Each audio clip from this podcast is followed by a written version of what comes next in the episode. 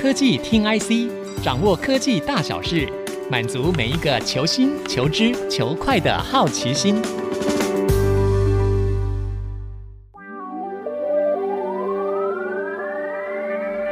这里是 IC 之音主客广播 FM 九七点五，欢迎收听科技听 IC，我是节目主持人李立达。节目的一开始呢，先跟听众朋友们分享一个重要的讯息。DigiTimes 首度与 IC 之音的节目《电动车新革命》联名举办电动车关键布局论坛，十月二十七号就在台北华南国际会议中心举办，和大家一起在电动车的浪潮中掌握商机。当天会有《电动车新革命》的节目主持人佘日新教授与车王电子董事长蔡玉庆先生，针对智慧交通的主题来对谈。欢迎大家上 d time 官网的活动家。报名 D Forum 电动车关键布局。好的，回到我们的今天节目内容，已经沉寂一段时间的智慧型手机市场最近又热闹起来。主要原因呢，除了一年一度苹果新款的 iPhone 发表会之外，在苹果之前，华为无预警的发布了他们最新的手机 Mate 60 Pro。这款手机呢，在华为都没有公布它的详细规格与价格之前，展开了预售，结果呢，造成了大轰动哦。姑且不论这实际上销售数字有多少，而且呢，有多少的行销手法掺杂其中，这个我们不管。不过我们好奇的是，在美国强力封锁之下，华为竟然还可以突围成功，发表了五 G 手机，那这中间代表了什么样的意义呢？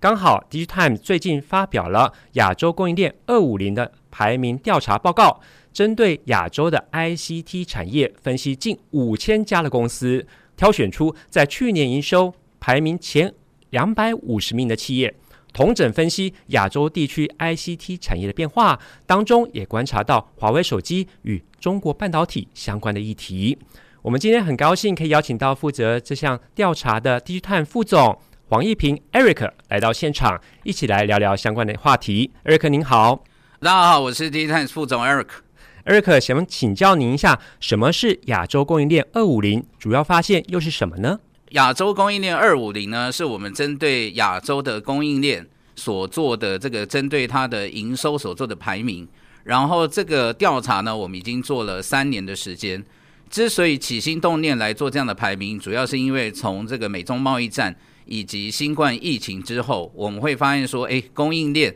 不只是这个供应链安全变成是各国的政府所在意的，甚至变成国安问题。那在这种情况下，我们会看到说，其实泛科技的供应链主要都是来自于亚洲。那在亚洲供应链里面，到底有哪些个龙头业者、领导业者来决定了这个供应链的发展呢？所以在这种情况下，我们就开始追踪亚洲供应链，针对这个亚洲最主要的十一个经济体，然后这里面除了东亚，就是这个中国大陆，然后这个日本、南韩跟台湾以外，也包括主要的东南亚国家以及印度。然后我们追踪了泛科技的产业链以及泛汽车的产业链，透过这样子来看说，哎，到底在未来科技跟新科技所主导新的这种未来车，包括电动车或者是自驾车这样情况下，那科技供应链跟未来车的供应链，未来到底亚洲业者里面哪些是最重要的这种业者呢？好，那所以这是我们所进行的这个调查。那在过去来说，我们都是做一百大，只是在于说一百大会面临到一个问题，就是里面的业者都可能是大部分都是大家耳熟能详的业者，然后这些业者因为它的规模太大，所以在结构上头相对稳定，然后我们就比较没有办法看见说，哎，有一些就是正在方兴未艾，然后进入高成长期的这样的企业。因为这样子，所以我们今年度第一次把这个亚洲供应链一百大，然后拓展为亚洲供应链两百五十大，希望透过这样子更能够来掌握说亚洲供应链的脉动，扩大了，对，扩大了，嗯，然后在扩大以后呢，那有一些是一致的地方，跟过去一百大一样的地方，然后有一些是不一样的地方。嗯，那我讲不一样的地方，好，不一样的地方就是我们会发现说，就是。在这个亚洲供应链一百大里面，其实日本公司跟中国的公司相对数目差不多，嗯，大概都是各三分之一。然后其次主要的另外各十几家是台湾业者跟南韩业者，是那只有少数就是四家或五家是来自于印度跟东南亚的业者，是。然后当我们放大到两百五十大之后，我们会发现中国大陆公司的数目多了很多。所以在我们这两百五十大的公司里面呢，中国大陆的数目是一百零七家，次多的日本呢是七十四家，所以你看到多了三十多家的公司。对，然后其次呢是台湾跟南韩个别是三十七家跟二十家。嗯，所以这边我们也可以看到说，就是。南韩相对来说是走向财团导向的这种产业发展的模式，是，所以他们相对来说公司的数量会比较集中，嗯，然后比较没那么多元化，对。那所以台湾来说，三十七家比南韩的多了这个二十家多了十七家，是。我们刚才说台湾除了譬如说电子五哥跟台积电在引领这个台湾电子业的发展，其实也有很多是属于这种就是还在成长的，就是非这几个大集团其他的公司，对，然后。也能够进入到两百五十大的这种排名里面，是，所以就整个产业的这种多元性跟发展的这种梯队来说，对，相对来说，中国大陆跟台湾是相对于日本跟南韩有比较多层次的产业发展的情况，这样子。那另外来说，就是印度有七家，印尼有一家，然后马来西亚有两家，泰国有两家。那这主要相对集中在汽车供应链的行业，嗯。那我们会看到说，就是在这领域里面，然后变成是就是相较于东亚的这四个国家来说，东南亚跟印度相对都还是以外商主导的科技跟汽车供应链体系，然后本地来说相对只有少数的自己的这种国家的业者能够出现这样子，所以在未来来说，虽然是供应链从这种美中贸易战之后，然后往东南亚往印度转移。那但是这主要都是外商在当地所做的布局生产的角色，所以要比照说看到说，譬如说像台湾数十年前或中国大陆看到说 local 产业崛起的情况的话，相对可能还需要蛮长一段时间，还需要酝酿。那主要来说，大概未来五到十年，我会发现说，哎，这个 ASC 的供应链主要都还是由东亚这四个国家所主导。理解，好的。您刚才也提到说，我们做这个调查是从三年前美中贸易战开始要进行的。那我想请教说，您刚才在说这个两百五十家的调查当中，中国就占了一百零七家。对，所以中国其实，在美中贸易战、美国强力打压之下，其实他们的发展或者兴起的势头却没有什么任何的改变。尤其像最近我们在讲华为 Mate 六十 Pro 这就是手机，您觉得我们要怎么样观察呢？华为 Mate 六十 Pro，我们看到哈，就是这其中大概显示了两个意义。嗯，第一个就是中国大陆的这种全产业供应链自主化、技术自主、生产自主、业者自主的这种情况，它的 momentum 到底有多大？是。然后第二个是中国大陆靠它内需的市场的规模的发展。对，然后用它来 drive 产业的成长，所带动的力道到底有多大？是。那所以以华为这个 Mate 60 Pro 来看的话，我们知道说，就是台湾过去是在 PC 行业，基本上来说，就是除了 Intel、Microsoft 或者是这个 HP、Dell 这几家少数的龙头业者以外，基本上来说，供应链是由台湾业者所 dominate。对。对，包括 PC、Notebook 周边产品，然后一路延伸到现在的这种 standard 一般的 server，再到现在的 AI server。没错。可是我们会看到说，就是在 smartphone 起来的时候，因为中国大陆是全球第一大市场，然后所以变成是台湾当初在早期所做的 ODM，像华宝这样的公司。到后来都变成是相对于在中国大陆的这种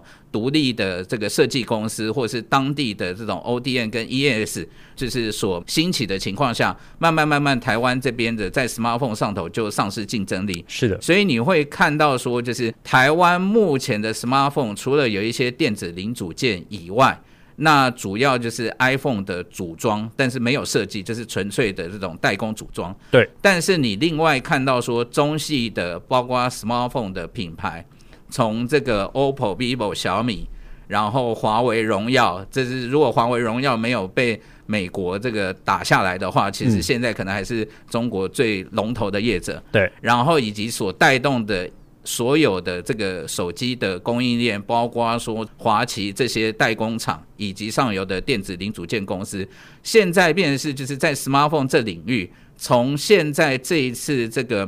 Mate Pro 这个机种，我们会看到说它高度的。其他的电子零组件跟组装自制化，这本来就已经是过去这早就发生的事情。是的，但是现在我们会看到说，就是主晶片，华为设计的主晶片是中芯做的，然后封装也是在 local 封，然后其他很多的，包括说 sensor、driver、IC、RF，尤其有一些进入门槛比较高的，譬如说 RF 这些，然后我们就看到说，哎，其实都已经变成是由 local 的业者所提供。所以我们会看到说，就是在这领域里面，就是我们会看到说，在外部的压力底下，看到说他们技术自主的这种，不管是业者的意愿，跟政府的 support，跟政府的这个强力的主导，所以我们看到说，从这个例子可以看到说，就是它的这种自主化的程度，其实已经越来越高了，这样子。理解，所以您的意思是说，在这种美中的争霸战之下，美国即使强力的封锁，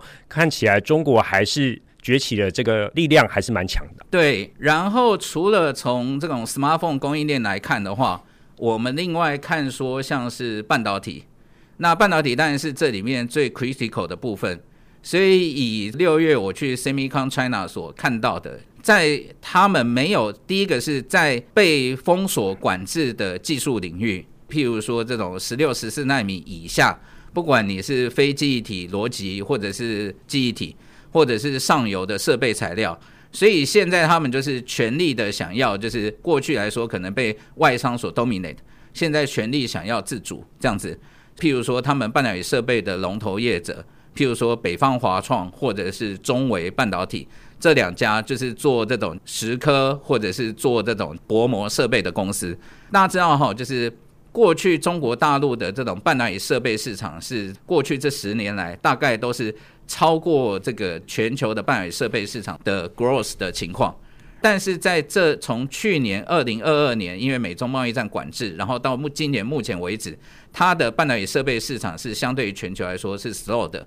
可是，在这种情况下，这个中维跟这个华创这两家公司都有，基本上来说都有四五成的以上的营收的成长，所以我们看见就是它 local 采购，然后要自主设备的这种力道到底有多强，这样子是。然后另外一个就是电动车领域，大家知道说电动车领域，中国大陆在过去这些年来都是全球的最大市场，所以包括说就是它可能是大过于这个欧洲市场的两倍以上，然后是美国市场六倍大。所以在这种情况，就是带动他们整个这种电动车的相关产业起来。其实这件事情也让我们看到哈，就有一句名言讲说：“杀不死的反而让它更强大。”看起来美国呢，在强力的围堵之下，华为其实已经是一个代表中国在势力在反扑的状况。好的，我们跟 DigiTime 副总黄一平 Eric 请教呢，从最近 DigiTime 所做的亚洲供应链二五零来看看中美之间最近产业的变化。下一段我们继续回来聊聊相关的话题。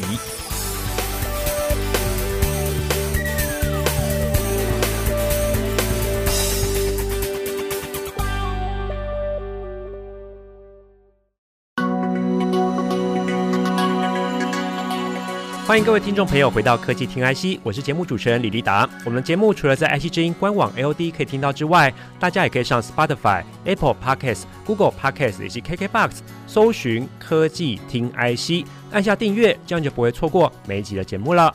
今天我们很高兴可以邀请到 DigiTime 副总黄一平 Eric 来到现场。最近 DigiTime 才做了亚洲供应链二五零的调查，针对亚洲 ICT 产业。营收排名前两百五十名的企业，同整分析了整个亚洲 ICT 产业的变化。上一段呢，我们聊到了中美相争之下，中国半导体产业的发展，以及他们最近华为发表的 Mate 六十 Pro 这款手机所需要观察的点。那另一项让大家关心的是汽车产业。因为汽车产业的电子化、电动车、自驾车等等发展，也是台厂发展的大商机。所以，我们想请教一下 Eric，如果从亚洲供应链二五零调查当中，您对汽车产业的发展观察又是如何呢？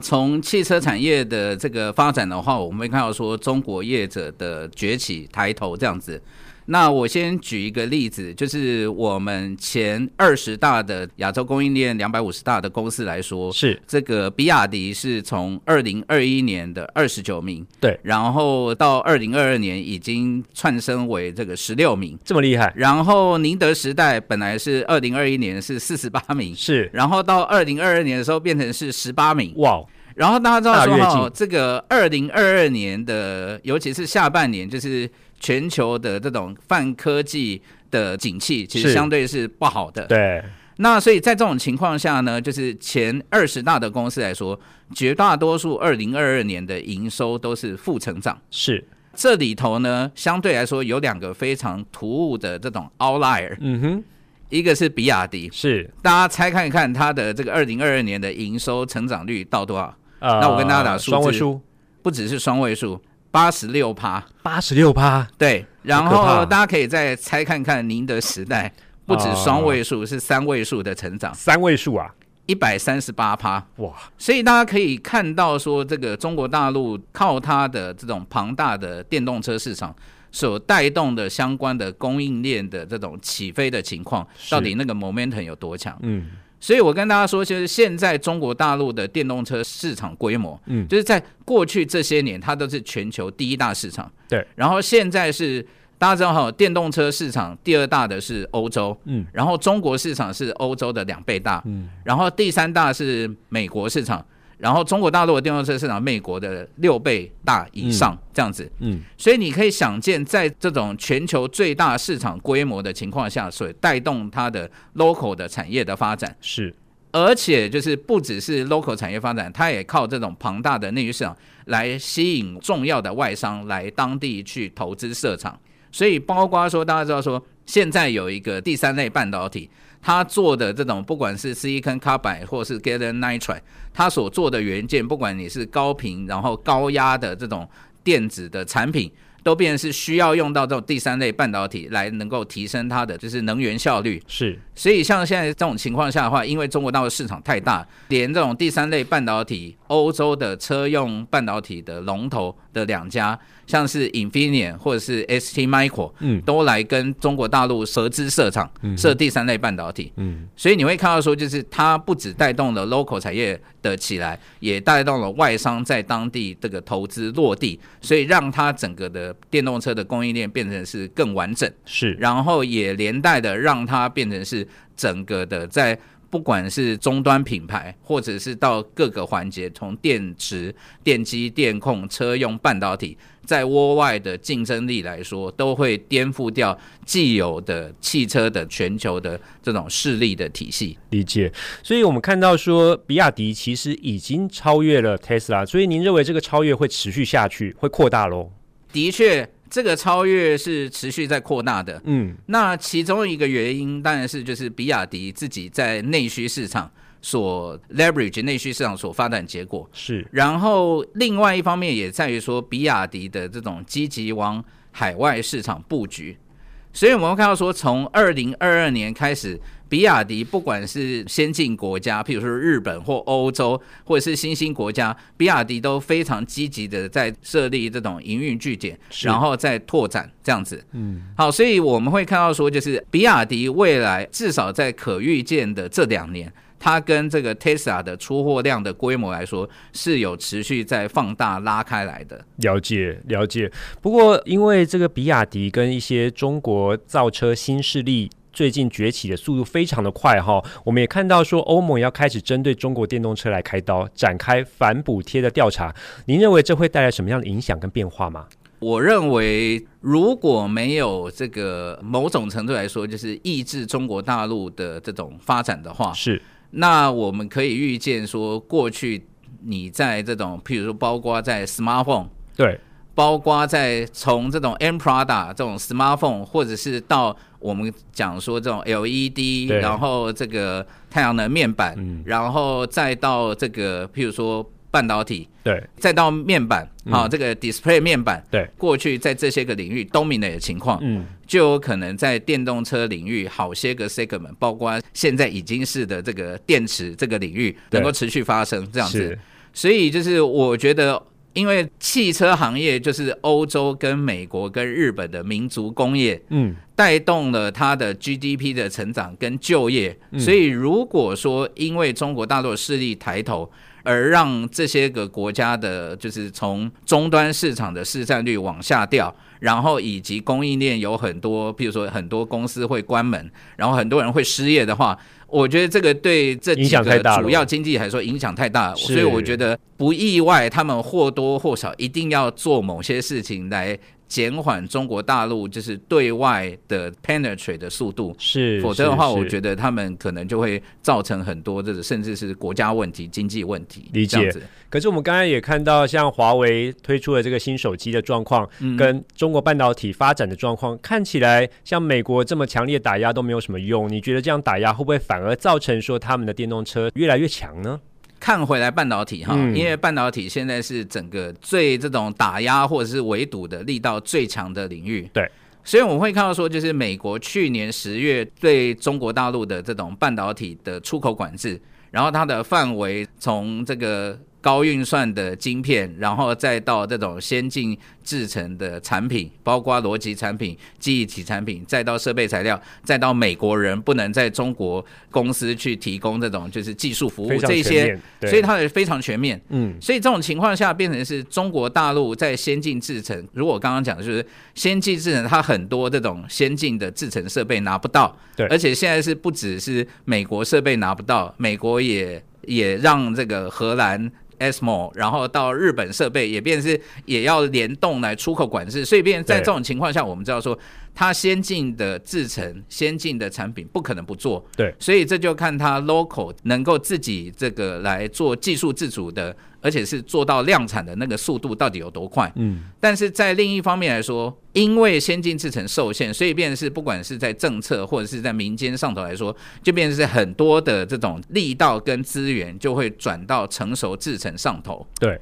那转到成熟制程上头，问题是就是他们政府跟民间企业的企图心到底有多强？那从我六月去 SEMICON China 所理解到的就是。他们现在就是有这种雄心壮志，就是在成熟制程，希望能够比照在这个，譬如说，就是 LED 太阳能面板跟显示器面板这样，希望未来能够占全球举足轻重的角色，嗯，这样子。所以我觉得，如果因为他们就是在成熟制成的过去，大家知道说他们是分散投资，对，包括大基金或民间企业，所以便是很多是相对没有竞争力的建厂的 project 也能够拿到政策的挹注，对。但是现在在他们譬如说经济相对比较疲软的情况下，然后要更集中资源去扶植产业的情况下，我相信说这种就是资源，不管是政府的资源或民间的资源，相对或者说会比较集中。是。那集中之下，就变成是有一些。不好的业者、骗钱的业者、技术竞争力比较没有业者，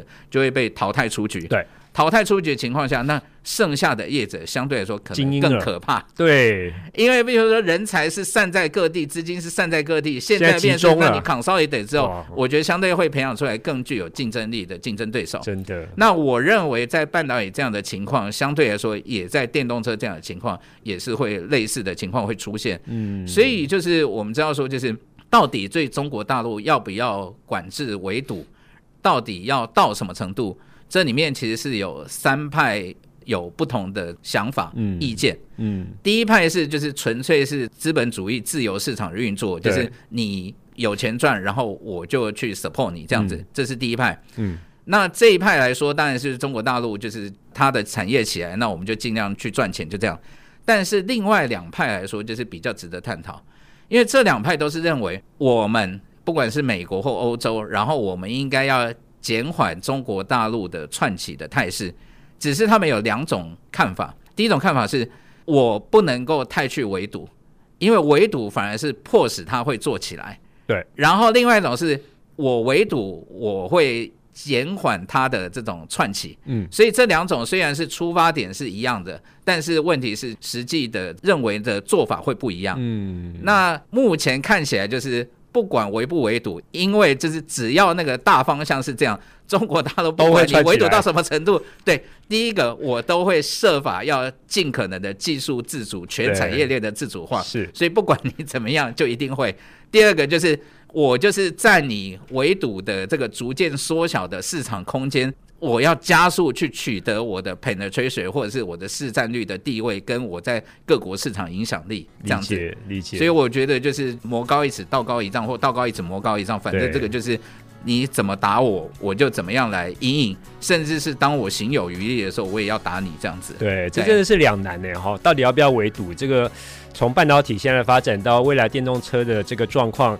我想不管美国或欧盟或日本这些国家呢，都要好好考虑了。好的，我们今天很高兴的可以邀请到 DigiTime 副总黄一平 Eric 来聊聊最近 DigiTime 所做的亚洲供应链二五零调查。从调查内容来看，包括半导体、电动车以及中美较劲之下的产业变化。谢谢 Eric，谢谢大家，我是李立达，好，我是 DigiTime Eric，下周同一时间我们再会。